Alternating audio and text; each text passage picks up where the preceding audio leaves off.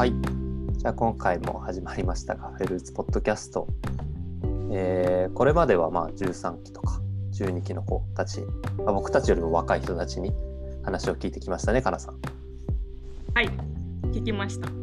でも今回は、なんと、1期生の方にお越しいただいてます。1期生ですよ。イェイイェイイェイ。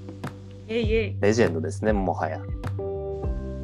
大学がそのできて、誰もいない状態で入っていった、まあ、パイオニア的な人なので、まあ、ぜひいろんなお話、本当大学の最初のできたところの話からいろいろお伺いできればと思ってます。じゃあ今回のゲストをお呼びしたいと思います。一期生の塚本隆瀬さんです。イェイ。えー、スタイリッシュだね。君。声のトーンが、声のトーンがスタイリッシュだよ。スタイリッシュって何？塚本隆瀬と申します。イェーイ。よろしくお願いします。お願いします。じゃあ、えっと、簡単に高瀬さんの今の、まあ、活動とか何をやられてるのかとかあと出身とかも聞けたらいいなと思ってます簡単に自己紹介お願いしますはい、えっ、と、出身は秋田県の能代市っていうところで、あの、まあ、北の方だね。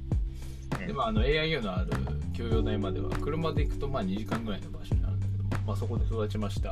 で、大学から、まあ、秋田市行って、で、まあ、それから、ま、ちょっと就職して、でもまあ、ずっと音楽やってたんで、まあ、音楽大好きで、やっぱミュージシャンになりたいなと思って東京出て、今こっち来て、まあ、のゴスペルディレクター、あの大学入ってゴスペルに出会って、で、まあ、ずっと歌うのが好きで、まあ、演奏するのも好きで、で、まあ、いろいろあって、いろいろ経て、うん、まあ、そのアーティスト活動と、あとはゴスペルを教える仕事っていうのを今、中心にやってます。まあ、都内各地でいろいろクワイア、クワイアっていうのはそのゴスペルグループのことなんだけども、クワイアやってたりとか、あとはまあ秋田でも、あのまあ有名、多分有名？有名ではないかもしれない。あのまあいろいろ新聞とかも取り上げてもらって、三種町っていうところであのゴスペルクワイやらせてもらって、まあ、あのコロナの前は、えーっと毎月1回帰ってね、あの指導しに行って、例えばあの水野君のハピネッツの会場の前にオープニングで歌わせてもらったりとか、あとまあいろんなイベントやったとか、まあそれのそれに並行して、まあ、あの自分の歌の活動もやって、で秋田でもよくライブさせてもらったりとか、あとは自分の、えー曲、軽トラで行こうとかっていう曲とか、まあ CM で使ってもらったりとかっていう感じで、まあ今、あの、ボソボソとやってます。かっけえっすねいやいや、細々じゃないです。やー高瀬さんはゆゆうたさんは我々もね軽音楽部だったりゴスペルの大先輩ということだったりとかねまあ今日はだから高瀬さんのだ僕らも全然知らないその18ぐらいのあたりから10年以上にわたるこのライフストーリーみたいなのを聞いていけると面白いなと思ってますね。はい。楽しみです。スタイリッシュでいいよ。スタイリッシュで。いやいや、はい、じゃあ高瀬さんよろしくお願いしますお。願いします。お願いします。はい。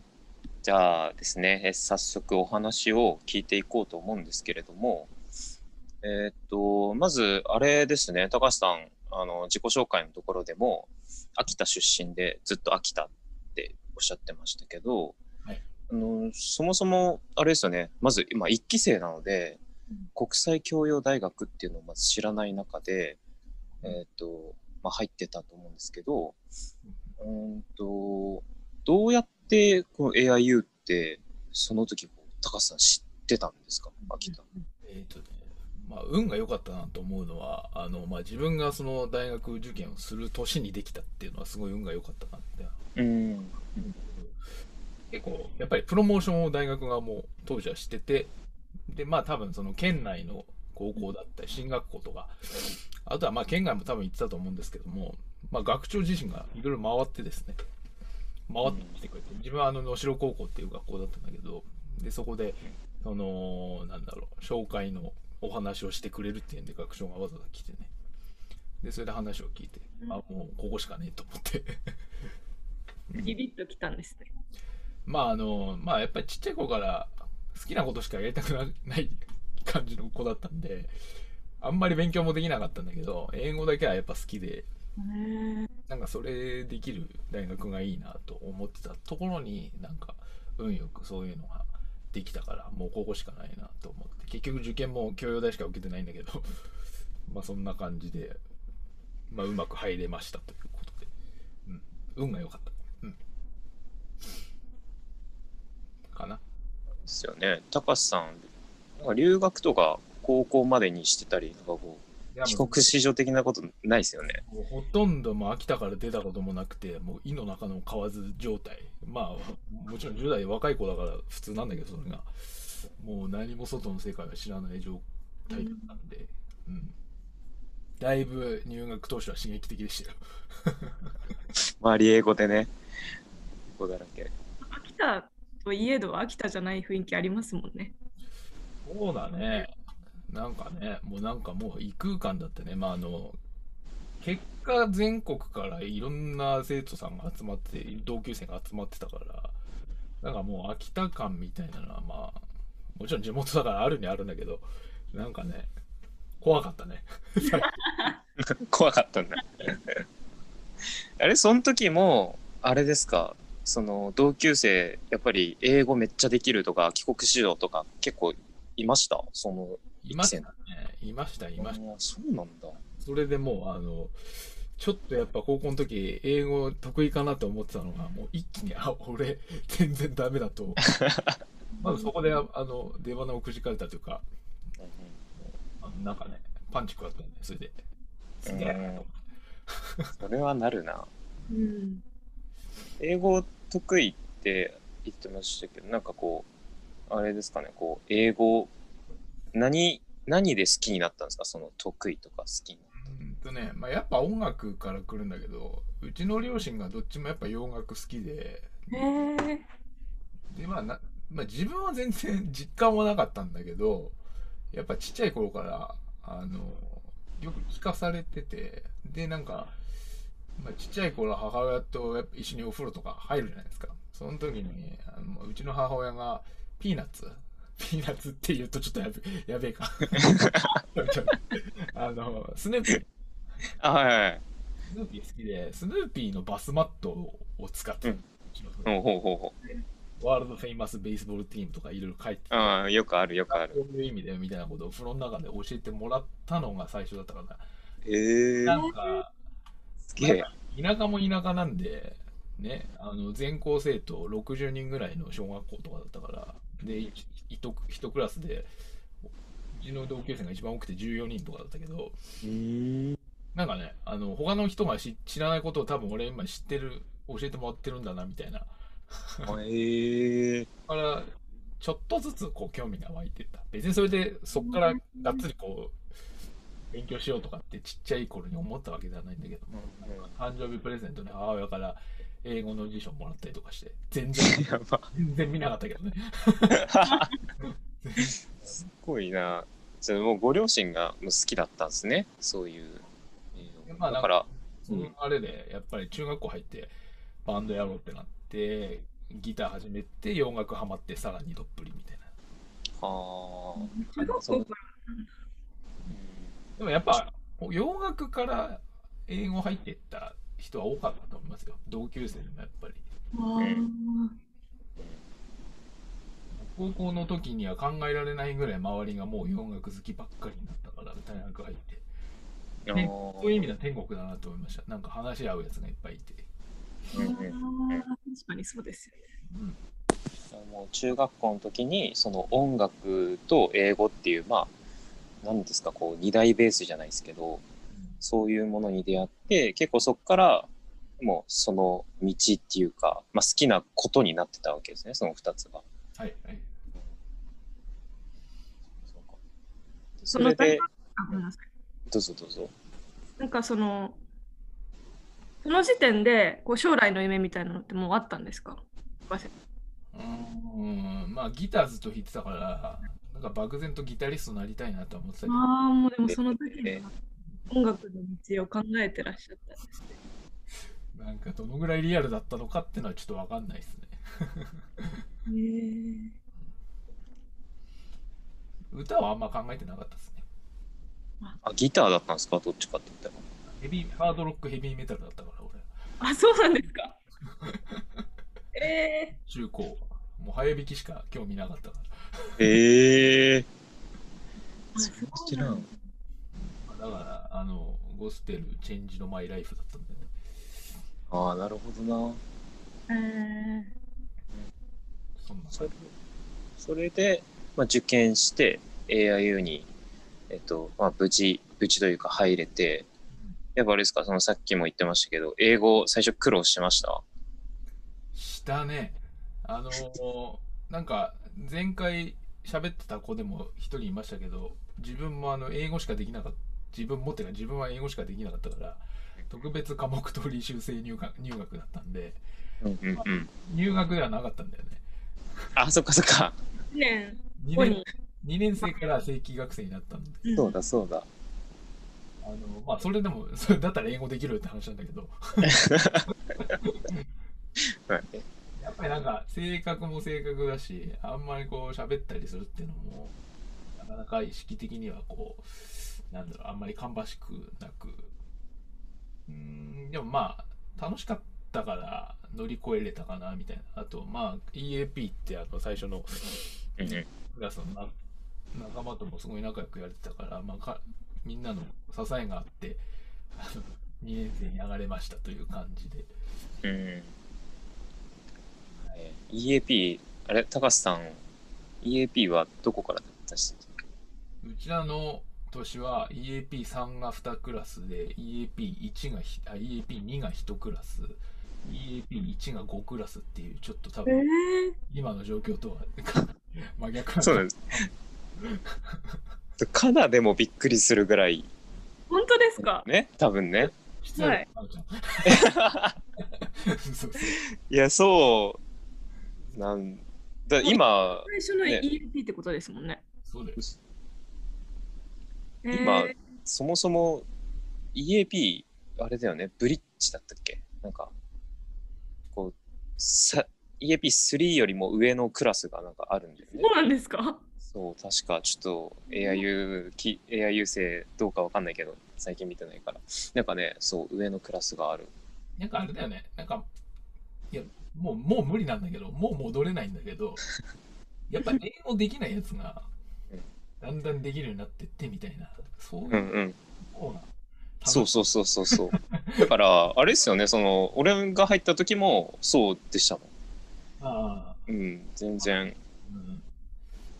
まあ、しょうがないんだけど、ね、年々やっぱレベルの、英語レベルの高い人が増えてくるうんのうん。うんねいやすごいこと本当にその印象はありますね。私も、私の学年も、割とその帰国子女とか他の例えばそういう同じようなカリキュラムを持ってる大学に比べて少ない帰国子女とか英語で育ってきた人少ないなっていう印象があったんですけどそれがもう4年間でどんどん変わっていきました。その傾向が。はいはいはいはいはい。だよね。どうしてもそうなってくるね確か仕方ないんだけどね。もうあれですよね。その、まあ、勉強も結構やまあ上がるために特別科目履修生ですし上がるために結構やってたと思うんですけど結構勉強以外も高橋さんやってるイメージもあったんですけど、えてかむしろ勉強以外の方がイメージあるんですけど。勉強なんか本当しなかったかって言ったら、もうあの今あの、天国にいる学所に怒られるんだけど、確かに本当にね、本当ダメなやつだったんで、ダメなやつだったっていうか、今も全然あれなんだけど、あの、まあなんか、うん、音楽、バンドをやってたから、うん音楽やってたからこう保ってて卒業できたのかななんて。なんだけどうん。ほんとね、あの、もう一回勉強っていう意味では、今に今になってみると、入り直してまた勉強したいなって、ちょっと後悔する部分はあるかもしれないです。いやあるあるそれはわかります、わかります。もっとやっとけばよかったって思います。まあ入ってみたら多分やんないんだろうけど。結局ねもっと遊んじゃうかもしれない。ね、そうなるんだけど、うん、なんかね、そのうん高橋さんがでも入学されて、本当に AIU がそこではい。始まったわけじゃないですか。はい。何にもない、もちろんそのクラブ活動もなければ、うん。EAP っていう試みも学校にとっては初めてで、うんそれがどんな、どんな雰囲気だったのかも正直想像がつかないです、白規制の私からしたら。まあ、まあ、なんだろこんな感じでこう、皆さんで作り上げていってくださったのかがすごく知りたいです。う。まあ、あの、どの年代にも絶対こう先に立ってやっていくぞみたいな学生だったり、まあ、先生方もそうだけど、絶対いると思うんだけど、まあ、俺に関してはそういう人たちに、まあ、うまく乗せてもらって、ついてったぐらいの気持ちだから、あの、頑張ったって感じとかでは俺俺自身はないんだけど、そういう本当に頑張ってくれる、そのもう勇敢な同級生たちがいて、まあ、成り立ってたかな。で、まあ、AIU の話でいくと、図書館のあそこら辺なんてもう草ぼうぼうのただの空き地だったし、へーグローの図書館が違いますよね。そうそうそうそうそう。あのね。あの、うん、あのカレッジカフェのとこが図書館だったんで、昔。そうなんですか？そうそうそうそう。カレッジカフェの1階、2階が図書館だったね。あのうんうん、そうです。パソコン室とかも2階だったかな。そうで、あとは、グロビー、グローバルビレッジ、寮のところも、えーコンクリートのまっさらで、で、その中にポツンと FM 椿台の昔の建物があっあ、て、それがさんの隣に今移りましたけど、なんかそういう感じで、まあ建物もなくて、まあ部活とかも結局自分らでい一から作っていかなきゃいけないんで、いけない、作んなきゃいけないっていうか、まあやりたいやつがもう勝手に集まってみんなもうガンガンやってたから、なんかその、うん、なんだろう、もう泥臭く、もう、なんだ、もう突き進めと、もうかき分けていこうみたいな、そういうやつが多かったような気はしますけど、だからそのやり方が結局今でも大人になっても続いてるかなっていう感じはします。はい。答えさん。いや、なってるなってる。だって、軽音部創立メンバーっすもんね。要は。がね、まあ別に俺らじゃなくても軽音部なんか絶対誰かが作るんだけど、まあたまたま俺らが初年度だったから、うん。うん。でもあの、教養大の前にやってたあの、えーと、ミネソタ州立大学秋田校時代の、えー建物をそのまま使ってるんで、あそこは。まあ、改修工事はされてるけども、あの、倉庫に当時の楽器機材が残ってて、えーあれをもう入学のオリエンテーションの時期だよね、まだ。入学式前か。入学式前だったの？学校学内散策して勝手にドア開けまくってやっぱ空いてるのがやばいの、まず。開けたら倉庫開けたらドラムとかアンプとかめちゃくちゃ置いてあってうわーやべえと思ってでそれからだんだんやっぱその音楽好きだっていう友達が増えてって倉庫にあったんだよ楽器みたいな話してもうすぐバンド組んでみたいないやーやっぱ洋楽好きの人とかも多かったんですか ?A- AIU。もう信じらんないぐらいあの最初に組むバンドがやっぱり70年代のハードロックから始まったから だからあれだ、高校までにはいなかったような。人たちがね。うちらの世代なんか。グレイとか。ラルクとかあとはもうなんだろう。あとはパンクとか。ハイスタとかそういう世代だったからああ、そっかそっか。素晴らしいんだけど自分が好きなのはそうじゃなかったから。いやもうよかったよね。そういう意味、うん、えー。軽音の、あの、なんですか、スタジオ？うん、はもうあったんですか？あの小屋でしょ？プレハブでしょ？あ、プレハブですね。あ私は、あの大会1回。待って待って待って。あの、小屋は最初からあったんですか？小屋は分かる世代ですけど、俺。こうやってね、小屋は途中でできえ、あれも途中なんだ。そうだからあのもともとあの小野さんとかがあの、はいはい。あのランドリー入ってるあのそうはいはい倉庫っつうかあの、学アパの方、そう学アパの、ねあランドリーのある。ランドリーの入ってるあの建物の中での一室でやってたなるほど。あそこが最初。そんなかそのそんな最初でなんかいつの間にかその隣にあのプレハブ小屋ができてでそこに移ってあであ。学生会館がその後できて学生会館の部屋にそうそうそうそやう。だから、音漏れまくってましたよね。あの、プレハブ小屋っていうか、ああの小屋から小屋でしたもんね、すごいね、あれ。あれ、本当だ、東京だったら、あんな、ね、無理だね。無理。はい。山奥だから許されてるけど。だからおおらかだったけど、それこそだって、まあ、関東界の人たちはすごかったけど、関東の、関東産の太鼓の音なんかもうガンガン。あうんうんう。んそうですよね、スタジオ使ってやってました。そうそうそうそう。夕方関東の練習してる音を聞きながらなんか飯作るみたいな学校あめっちゃなんか懐かしい。あの夕方とかね夕暮れ時とかねいいっすね、軽音部なんかより全然音でかかったよ。でかいでかいまあ別にあの、く苦だと思ったことはほとんどなかったけど、うん。そんな感じです。それであれゴスペルはあれ？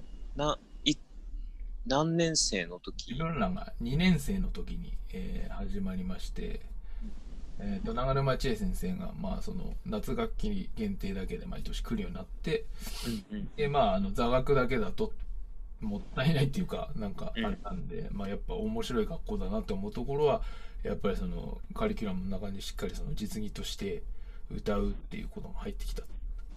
でそれがまあ2年生の時だったんでもう訳も分からず。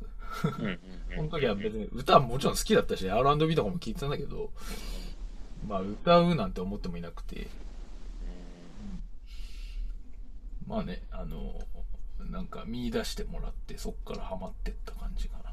うーん。ここが出会いだったんですね。ですね。もともとはねなんかその学期末のその集大成でね毎年ねゆうたは知ってると思うけどライブやってたじゃないですか。あの行動でオーディトリウム、はいブラックボックヒストリーっていう授業の一環だったんで、でそれそれライブをやるから学生からこう楽器が得意なやつ集めてバンドをバックバンドちょっとやってもらいたいみたいな話で。まあ当時軽音部のやつ中心になってバックバンドを組んででバンド練習してるうちになんかその長沼先生にギターめちゃくちゃうまいねみたいな感じで褒められて。あー。才能あるみたいな感じでこう言ってもらって俺もこう浮ついてくるじゃんだんだん。初めてそういうなんかその上の先生とかそういうちゃんと勉強してきた人にちゃんと褒められたことってなかったから、おおそうなんだと思って。で今度なんかあの一人最後の曲で最後の曲じゃねえな。なんかあのソロソロを決めようってなった時に男から一人誰か選びたいってなってオーディション5人ぐらい歌ったかなで俺も全然歌う歌なんかみたいな感じだったんだけど歌ったらなんか決まりってなってえここからだんだん調子乗ってった感じ。ー 最初はあれだったのギターをその千恵さんに認められてっていうかうん。からで徐々に歌みたいな形だったんですね。そうだね。うん。うーん確かに私がもう入学した時には高瀬さんもうなんていうんですかどっちかとかじゃなくて本当にもうギターと歌のうんうんうん。卒業しなかった。か入った時って。はい？かなちゃん入った時ってはい。俺卒業してませんでした、そうですよね。私ロッキーですもんね。でもねでも高橋さんいたの。でも私本当にバンドもさせてもらって。そうですよね。はい。あでも確かに卒業された方ってイ卒業して。メージはなかったです先輩ずらしてごめんなさいね本当に。いや本当にいいああれがあって今こういう風にやれて嬉しいです。いやあれですよ。だから自分が入学した時も高橋さんあれなんですよ。留学してた時なんですけど。おお、そうなんだ。そうあのねなんかその最初にあのあ音楽史授業取ってでもその高瀬さんっていうなんかすごいギタリストとあの歌うまい人いるみたいな噂をめっちゃ聞いててうん。えどんな人なんだろうみたいな。でゴリラみたいなやつ書いてある。そう。いやそうっていうかあの高瀬さんその時結構体型もがっしりしてたしマジでマジ坊主でしたよね五輪。ぐらい。いの。怖かった。この人がうん。それの人？みたいな ごめん。いやいやいやコメントがじゃなくてで確かなんかに名前はよく聞いてて先に。で私は名字なのか高瀬さんが名字なのか下の名前なのかもわからないまま高瀬さんっていうお名前だけはもうすっごい知れ渡ってたんですよ。で実際にお会いすると本当に言ってた 言ってたほうみたいな。いや、まあ、あれがあって今があるからいいんだけども、黒歴史でしかない。黒なんだ、あれ。いや、でも、本当に、うん。はい、で、いざ、その、リハとかするじゃないですか。で、ギター聴いて、うわ、みたいな。うんもう本当にギターもちょっとかじってたんで、もうこんこんな上手い人いるんだって。で、そこからまた歌声聞いたら、あ、なんかもう歌が上手いってもうこういう人のことを言うんだなって思うぐらいの、なんかもう、すご、すごい衝撃でしたよ、あれ。あのありがとう。AIU ってすごいなって思いましたよね、でもその時に。いや、思う思う。こんな世界は広いみたいな思った。本当に。でも歌うまい子いっぱいいたからね、やっぱり。やっぱ確かやっぱ音楽好きってのと英語ってのはすごいつながるなと思いました。うーん。そうっすね。そこはでもこう好きな人歌が上手い人も好きな人もたくさんもちろんいますけどそれをやっぱりこうでもぐんぐん引っ張ってくださっているイメージはありましたよね高瀬さんが。ねなんだろうね。恥ずかしがり屋の目立ちたがり屋というかなんというか。今私すごく聞きたかったんですよ。あの 高瀬さんってこうやってお話ししてたり実際にこう例えばライブとか行かせてもらってお話しするとなんか目も合わせてくださらないぐらいシャイなのにその歌が始まった途端にガラってもう高瀬さんワールドに変わってなんかもうグングングンって引き込まれるんですけどでもそれが終わると また目合わせてくれないみたいになって。それはもう死ぬまで変わんないよね、多分。そうだ今もそうなんですか？結今も、今もだ、オンラインだから逆に話しやすいですよ、俺は本当に。ああの、こんなことを言うとなんだけど、あの、個人レッスンとか結構やってたりするんだけど、まあ、今は結構オンラインが多いんだけども、まあ、オンラインはオンラインでそういう、ね、あの、ディスタンスが取れるから、やりやすいなって思う時あるよね。やっぱ、シャイなりに。ーあああ、そうだ。そうもちろんですね。対対面じゃないと見れないものもあるんで、まあもちろんそれはそれはね。まあ、今のカットで。カットするかどうかは、あの、大河次第なんで、それは。でもそのなんていうんですかそれ昔からですか？その例えば昔からっていうか人前に立たれたりその好きなことをガーンあって、無理無理。あの、てか基本的にね、あの、そんなに褒めてもらっていうのもなんだけども、向いてないよね。いやいやいや。何か。ら、人人前に立つっていうことは、俺は基本的に向いてなくて、それはもうあの35年生きてきてすげえそれは感じることなんだけど、でもやっぱりあの、音楽やってる時だけは最強になれるから、まあ、その時は見逃してよっていう感じ。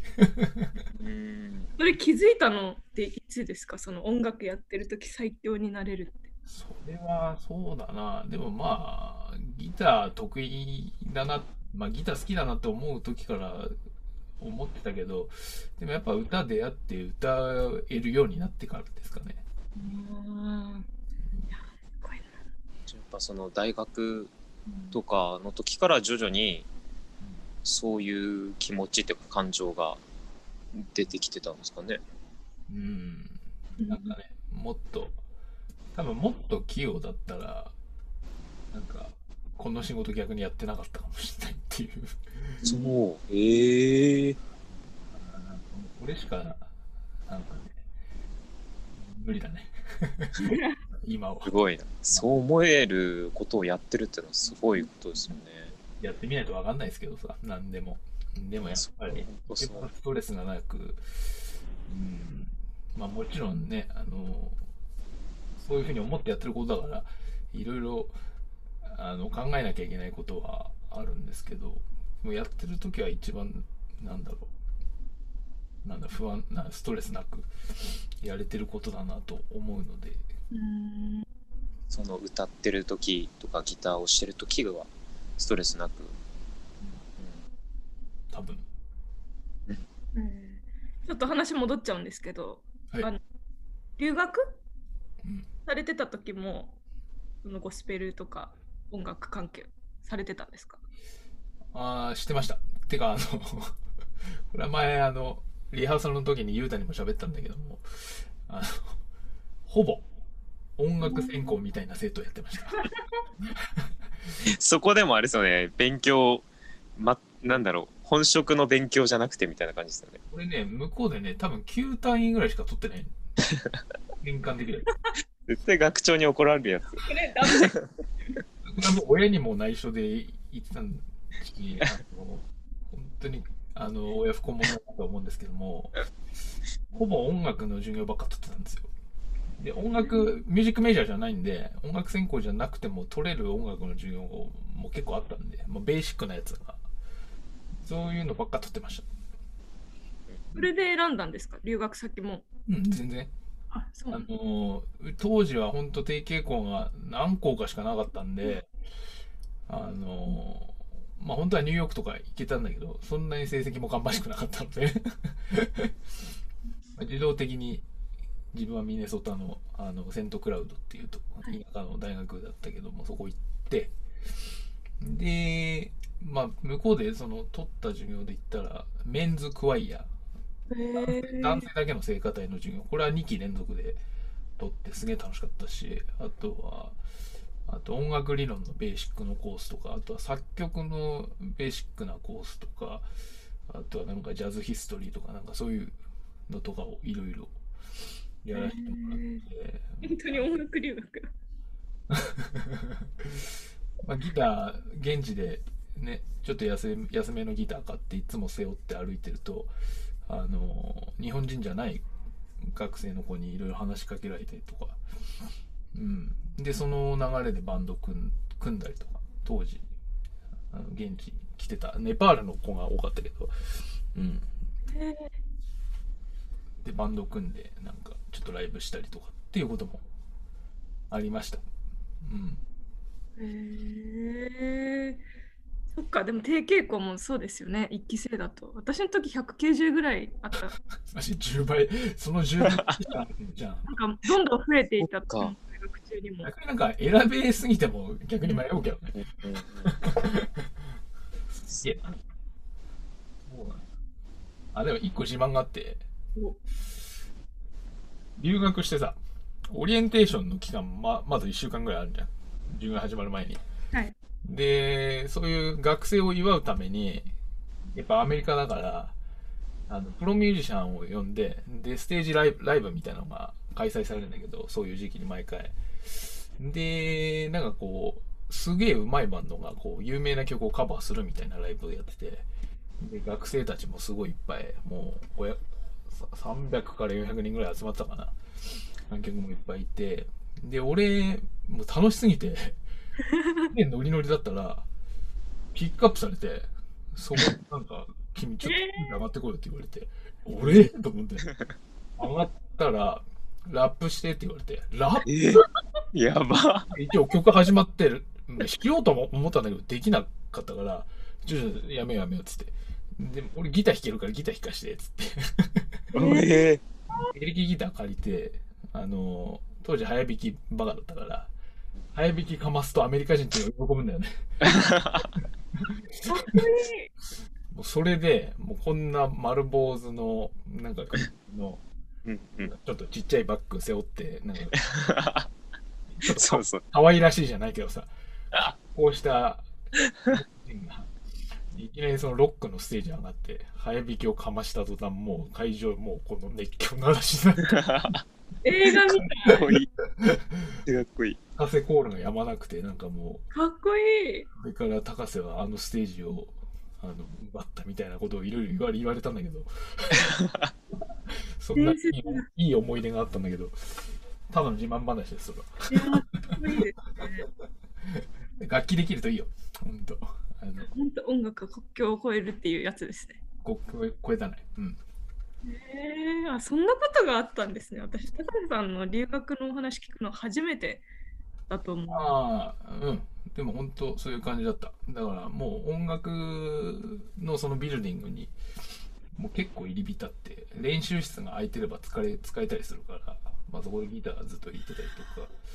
うん。まあ、え現地のやつは本当にね、あのやっぱり英語がどうしてもその日本人の同級生の学生もいっぱい多くいたんで、やっぱりね、あんまり志が薄かったのもあって、あのやっぱ日本語ばっか喋ったから、英語もなかなか伸びなくて、まあ、ただ音楽をやりたい思いがあったんで、まあ、ギターでそういう向こうの生徒さんたちとそのアメリカ人とか海外の人と交流できたっていうのはでかかったなとはへー。英語は喋れるようにはなりませんでした。イメージで言ったらもうそんなねあの入り浸ってるんならめっちゃペラペラになってそうですけどね弾かなだってギター弾いてりゃ喋んなくても そうだよなそうですよね。なんで会話できるうん。そんな感じでして。へーはいや、聖歌隊良かったね。聖歌隊はなんか、あの、うん、なんかあの、アメフトの試合前に、あえとか、すごいこう、聖歌隊とはいうものの男臭い部活みたいな感じでね、とっても楽しかった。あ、セクラ大学大きいですよね。うん、大きいんですかね、あれは。多分大きいんでしょうね。だからなんか、いろいろ盛り上がりそうで楽しそうですうん、すげえ楽しかったと思います。ね。へよかった。他の大学はどうかわかんないから、ちょっと比べようがないんですけど。うん、ははいい、はい、ーなんかそういうふうにこう音楽を狙っていたわけでもないのに、うん結局その音楽で周りを魅了してそのどっぷり音楽に浸かる方向に結局い行くのがやっぱり高瀬さんだなって勝手ながら思います。うん。勝手なやつですからね。えー、えー、すごいな。もうゴスペルはあれ別に授業とかなかったんですか？その留学先でまあなかったけど、あのーまあ長沼先生が、まあ現地ミネソタの学生を当時やってたので、あの、夏学期は日本でやって、冬だよね。冬はだからその、先生はミネソタ帰ってるんで、彼女があの指導してる、えーっと、教会に行って、その日本人の学生、コスプレやってた学生集まってみんなで、あの、現地のあの黒人さんだったりとか、教会員の人たちと一緒に賛美する、礼拝するっていうようなことはやってました。うん、たまにね。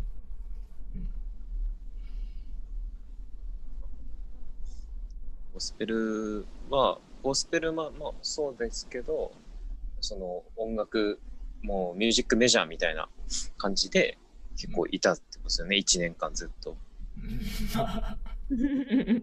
だいぶ、うん、ゆるゆるい感じだったけど。うんその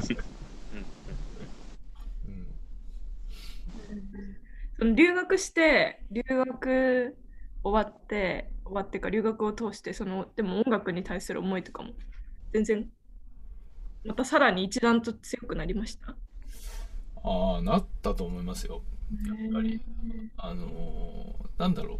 やっぱ日本人、まあなんかあんま人種とか国籍とかで話すのあんま好きじゃないんだけど、やっぱりそのね、日本を飛び出て向こうの人たちと一緒にこう音楽一緒にできたっていうことは、なんかまあ自信かどうかわかんないけど、なんか世界が広がった感じはしたから、うんなんかもっと触れたいなと、もっと広げたいなとはそこで思ったとは思います。うんあ、え全然大したことじゃないよ。ー、いやー大したことですよ。こんな話だって後輩が聞いたらさ、みんなあの単位変換しないで好きな授業取ろうなんて思われたら最悪。確かにな。いやーでも逆にそこまでできるのがまたその簡単なことじゃないですよね。まあね。俺俺にとってみたら普通のその単位変換可能な真面目な授業を取って単位変換できてるみんなの方がすごいと思う。えー好きだと思う。あの、本当に。そうなんかその好きなことををやってるから単位取れ取らなかったというか取れなかったみたいなのはすごいなんかポジティブな方だなと思いますけどね。うんよよく言ったね。まあいいよく言うのは得意だから大丈夫です。でもでも帰ってきてまた、あれですよね。軽音だったり、うんゴスペル、それこそ、あの、知恵先生帰ってきてから、帰ってきたタイミングで、あの、クワイアやったりっていうのを、まあ、続けつつ、まあ、なんか帰ってくるタイミングも結構ちょうどよくて、本当5月の上旬ぐらいだったかな。うんうん。だから、あの、その、夏学期のその、長沼先生がやってる授業ももう始まってたのかな。からもう帰ってすぐ秋田帰って、すぐその、もう当時できたばっかりのグローバルビレッジに住み始めて、で、えーっと、そのゴスペル。授業はもちろん取ってないんだけど、住み始めて、ゴスペルの活動にも参加させてもらったりとかして。うん。で、なんか、やっぱりもう、その期間、次の秋学期までは期間が何ヶ月だ ?2、3ヶ月ぐらいあるのか？だったから、まあ、ありがたいことに、まあ、両親には感謝してるんだけど、そこからもう住まわせてもらって、で、なんだろう、やっぱ音楽、もっといろいろ見たいなと思うのがあって、結構い今までは学校の中だけで楽しむっていう、割と悪く言えば胃の中の蛙状態だったんだけど、もっと周りの秋田市とか、そういうミュージックシーン見てみたいなと思って、うんライブハウスとか、まあ、いろんなイベントとかを見に行くようにしました。その後。ああ、なるほど。で、まあ、ゴスペルのあれもあって、で、秋ぐらいに、その、秋田市のイベントに、AIU ゴスペルで出ようみたいな感じになったりとか。で、それで、その関係もあって、その秋田市のその街づくりやってる人だったりとか、うん。いろんなミュージシャンの人たちとこう知り合うようになって。でその土台があって今があるみたいなところも結構あるんで。うん。その時に外に向かっていけたのは良かったなと思ってますこの頃の秋田っていうのは、どのくらいそういう音楽活動ってこう、盛んだったんですか？自分ですか？えっと、というかこう、い今でこそ私はいろいろこう、高瀬さんの取り組みとか言ってますけど、なんていうんですか、もうすすでに割と土台は秋田の中では結構皆さん取り組んでらしたんですか？音楽とかゴスペルとか。あの自分の周り周りもってこと？そうです、そうです。あの、なんですか、地域の人たちとか？ああそうだね。うん。やっぱりうーんとそういうプレイヤーの人たちがやっぱ集まってそういうイベントとかはやってたから、かなり当時はねす多分ここ何年かよりは当時の方が盛り上がってたかも。あそうなんですか？ええ結構その地方の街づくりだとかっていうのはこう言われ始めてた時期だと思うんだよねでなんかどうになきゃははなんかそういうのが結構熱を帯びてたような時期だった気がします。うん、で例えばあのもちろん水野君のハピネッツもなんかいろいろこう署名活動じゃないけどなんかいろいろね立ち上げにあたって宣伝をしたりしイベントとかでねしてた時期だったりとかもしたんで、なんかこうどうにかしなきゃみたいなのをなんかね盛り上げてたような時期に自分もそういう活動にちょっと関わらせてもらってなスタッフやらせてもらステージスタッフやらせてもらったりとかなんかいろいろやらせてもらいましたね。うん、活発だったと思う。うん、そういう団体とかも。それはあれですか？あの学生時代なんだろうその留学から帰ってきてから、えーそういうことに注力したって言ってたんですけど学生の時っていう感じですか？その卒業後とかも結構やってま卒業も後もまだ秋田にいた時代はあの関わらせてもらったんで、うん。ただ学生の時はやっぱりね、あの、本当周りのそういう、なんていうの、学学外の知り合いみたいのがこうどんどん、あ、やっていけばできてくんだみたいなのがすごい楽しかったから、ああどんどんね外に、こう自分の歌とか演奏を見てもらって、つながりができてみたいなのがすごい自分としてもこう楽しい時期だったかなと思ってます。うん、それであれですよね。その卒業してからも秋田に残るっていう選択肢っていうか。まあね、なんか、あの、まあ、地元に残りたいっていうのは結構、高校の時ぐらいからずっと思ってて、あそこからもう？なんか好きだったんだよね。まあ多分、プラス、多分、あの、外に出るのがこ怖がりなデブ症なところも多分あった 残ってもなんかできないかなみたいなところは。で、そういう街づくりみたいなところも経験させてもらうと、さらにね、なんかそういう思いがちょっと強くなって、なんか地元でできることはないんだろうかみたいなことは思ってたかもしれないです。うんですよね。その大学あれ？畑は大学の時から始めたんでしたっけ？そうです。前のマップで。それもあれですよね。その卒業してからも続きちょっと時系列曖昧なんですけど、卒業してからの方が盛んだったかな。あそっかそうなる卒業して、うん。卒業して、まあ自分は就職して、で、4年勤めるんですけど、いやそう。結構衝撃。なんかすごいすぐなんだろう。ややめたっていうか音楽の方に行ったイメージがすごいあって。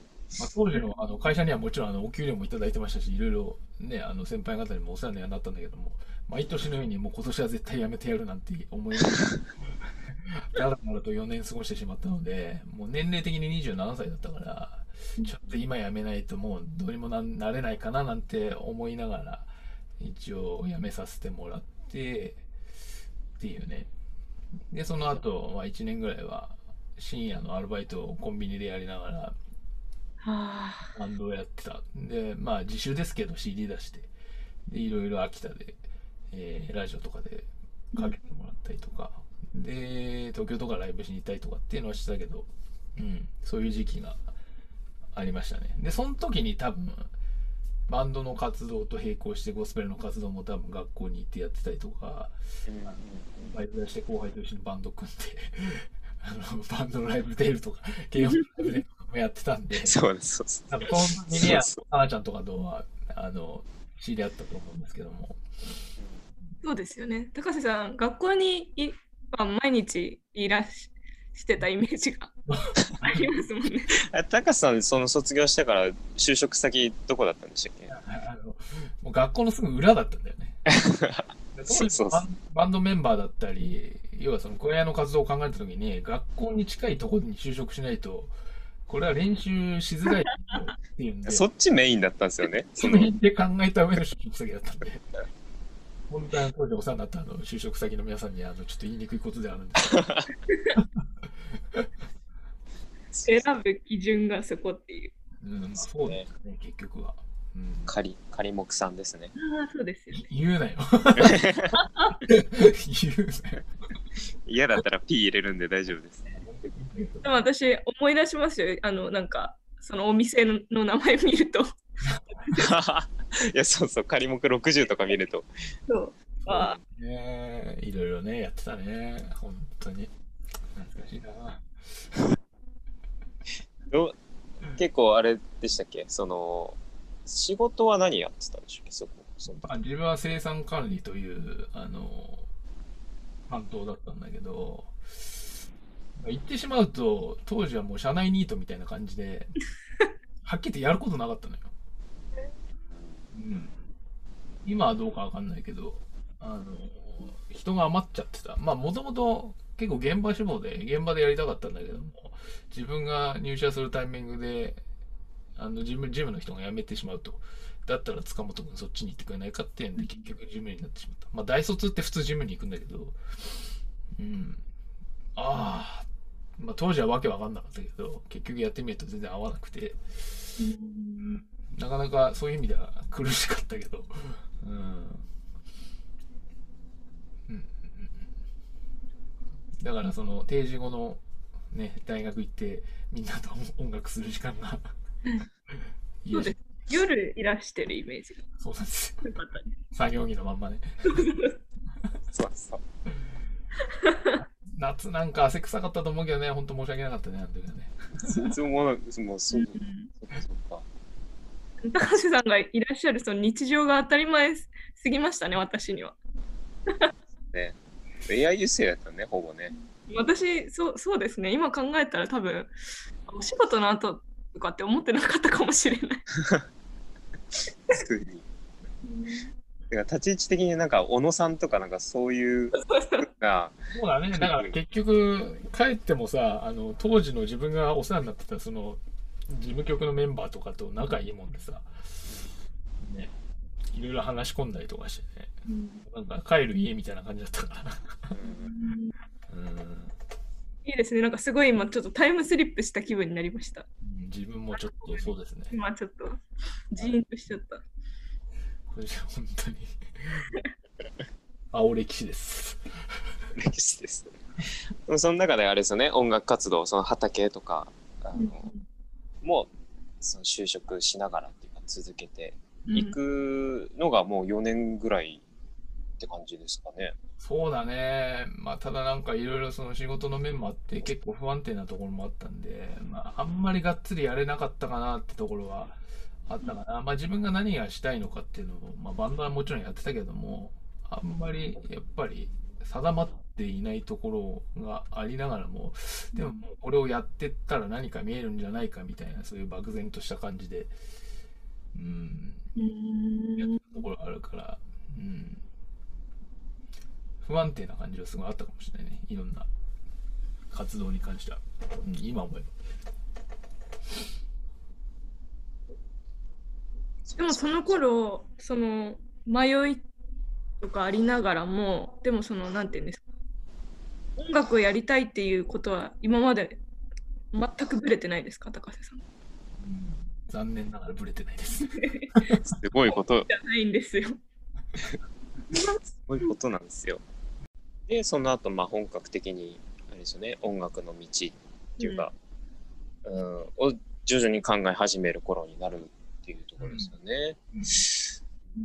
ちょっと、そう、まあ、そこもそこで長くなりそうなので、ちょっと後半に、あのそ、えーあの聞かせてもらえたらなって思うんですけど、ちょっとやっぱ寝てただろ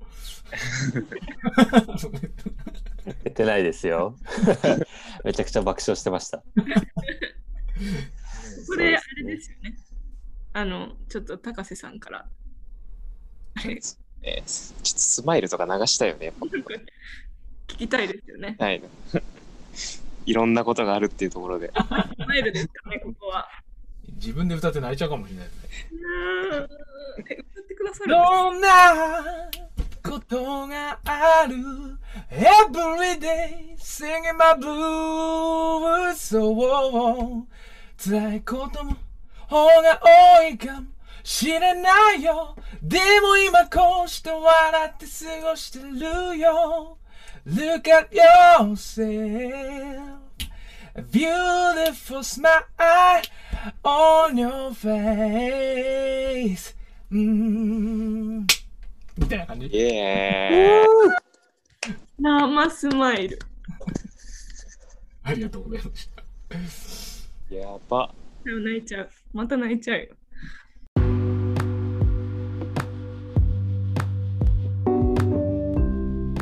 いやー、ゆうたさん。やっぱり高瀬さんは高瀬さんですね。そうそうですね。すごい、なんだろう。うん。4期生だからこうかぶってた中で高橋さん直接見てたけどやっぱ知らないこととかもいっぱいあったし、うん、すごいやっぱ1期生の話って面白いなってめっちゃ思う。うん、本当そうですよね。本当にね。いや本当になんか大学が僕らの時って原さんも多分割と完成されてたし僕もグロビもあったしみたいな時で、図書館もあったしみたいなその前の状況みたいなのが想像若干できるみたいな話の中でうんうん、本当。面白かった。で改めてこの後半はその高橋さんが、えーと本当に本格的に音楽一本でやっていくみたいなところを聞いていきたいと思う、思います。はい。また、濃ゆいお話が聞けそうですね。そうね、前半も濃かったけど後半かなり濃いと思う。生歌もありましたし。ではね、もう後でプロですから、それはもうあのお支払いはします。美味しいコーヒーで。美味しいコーヒーでね、もちろん。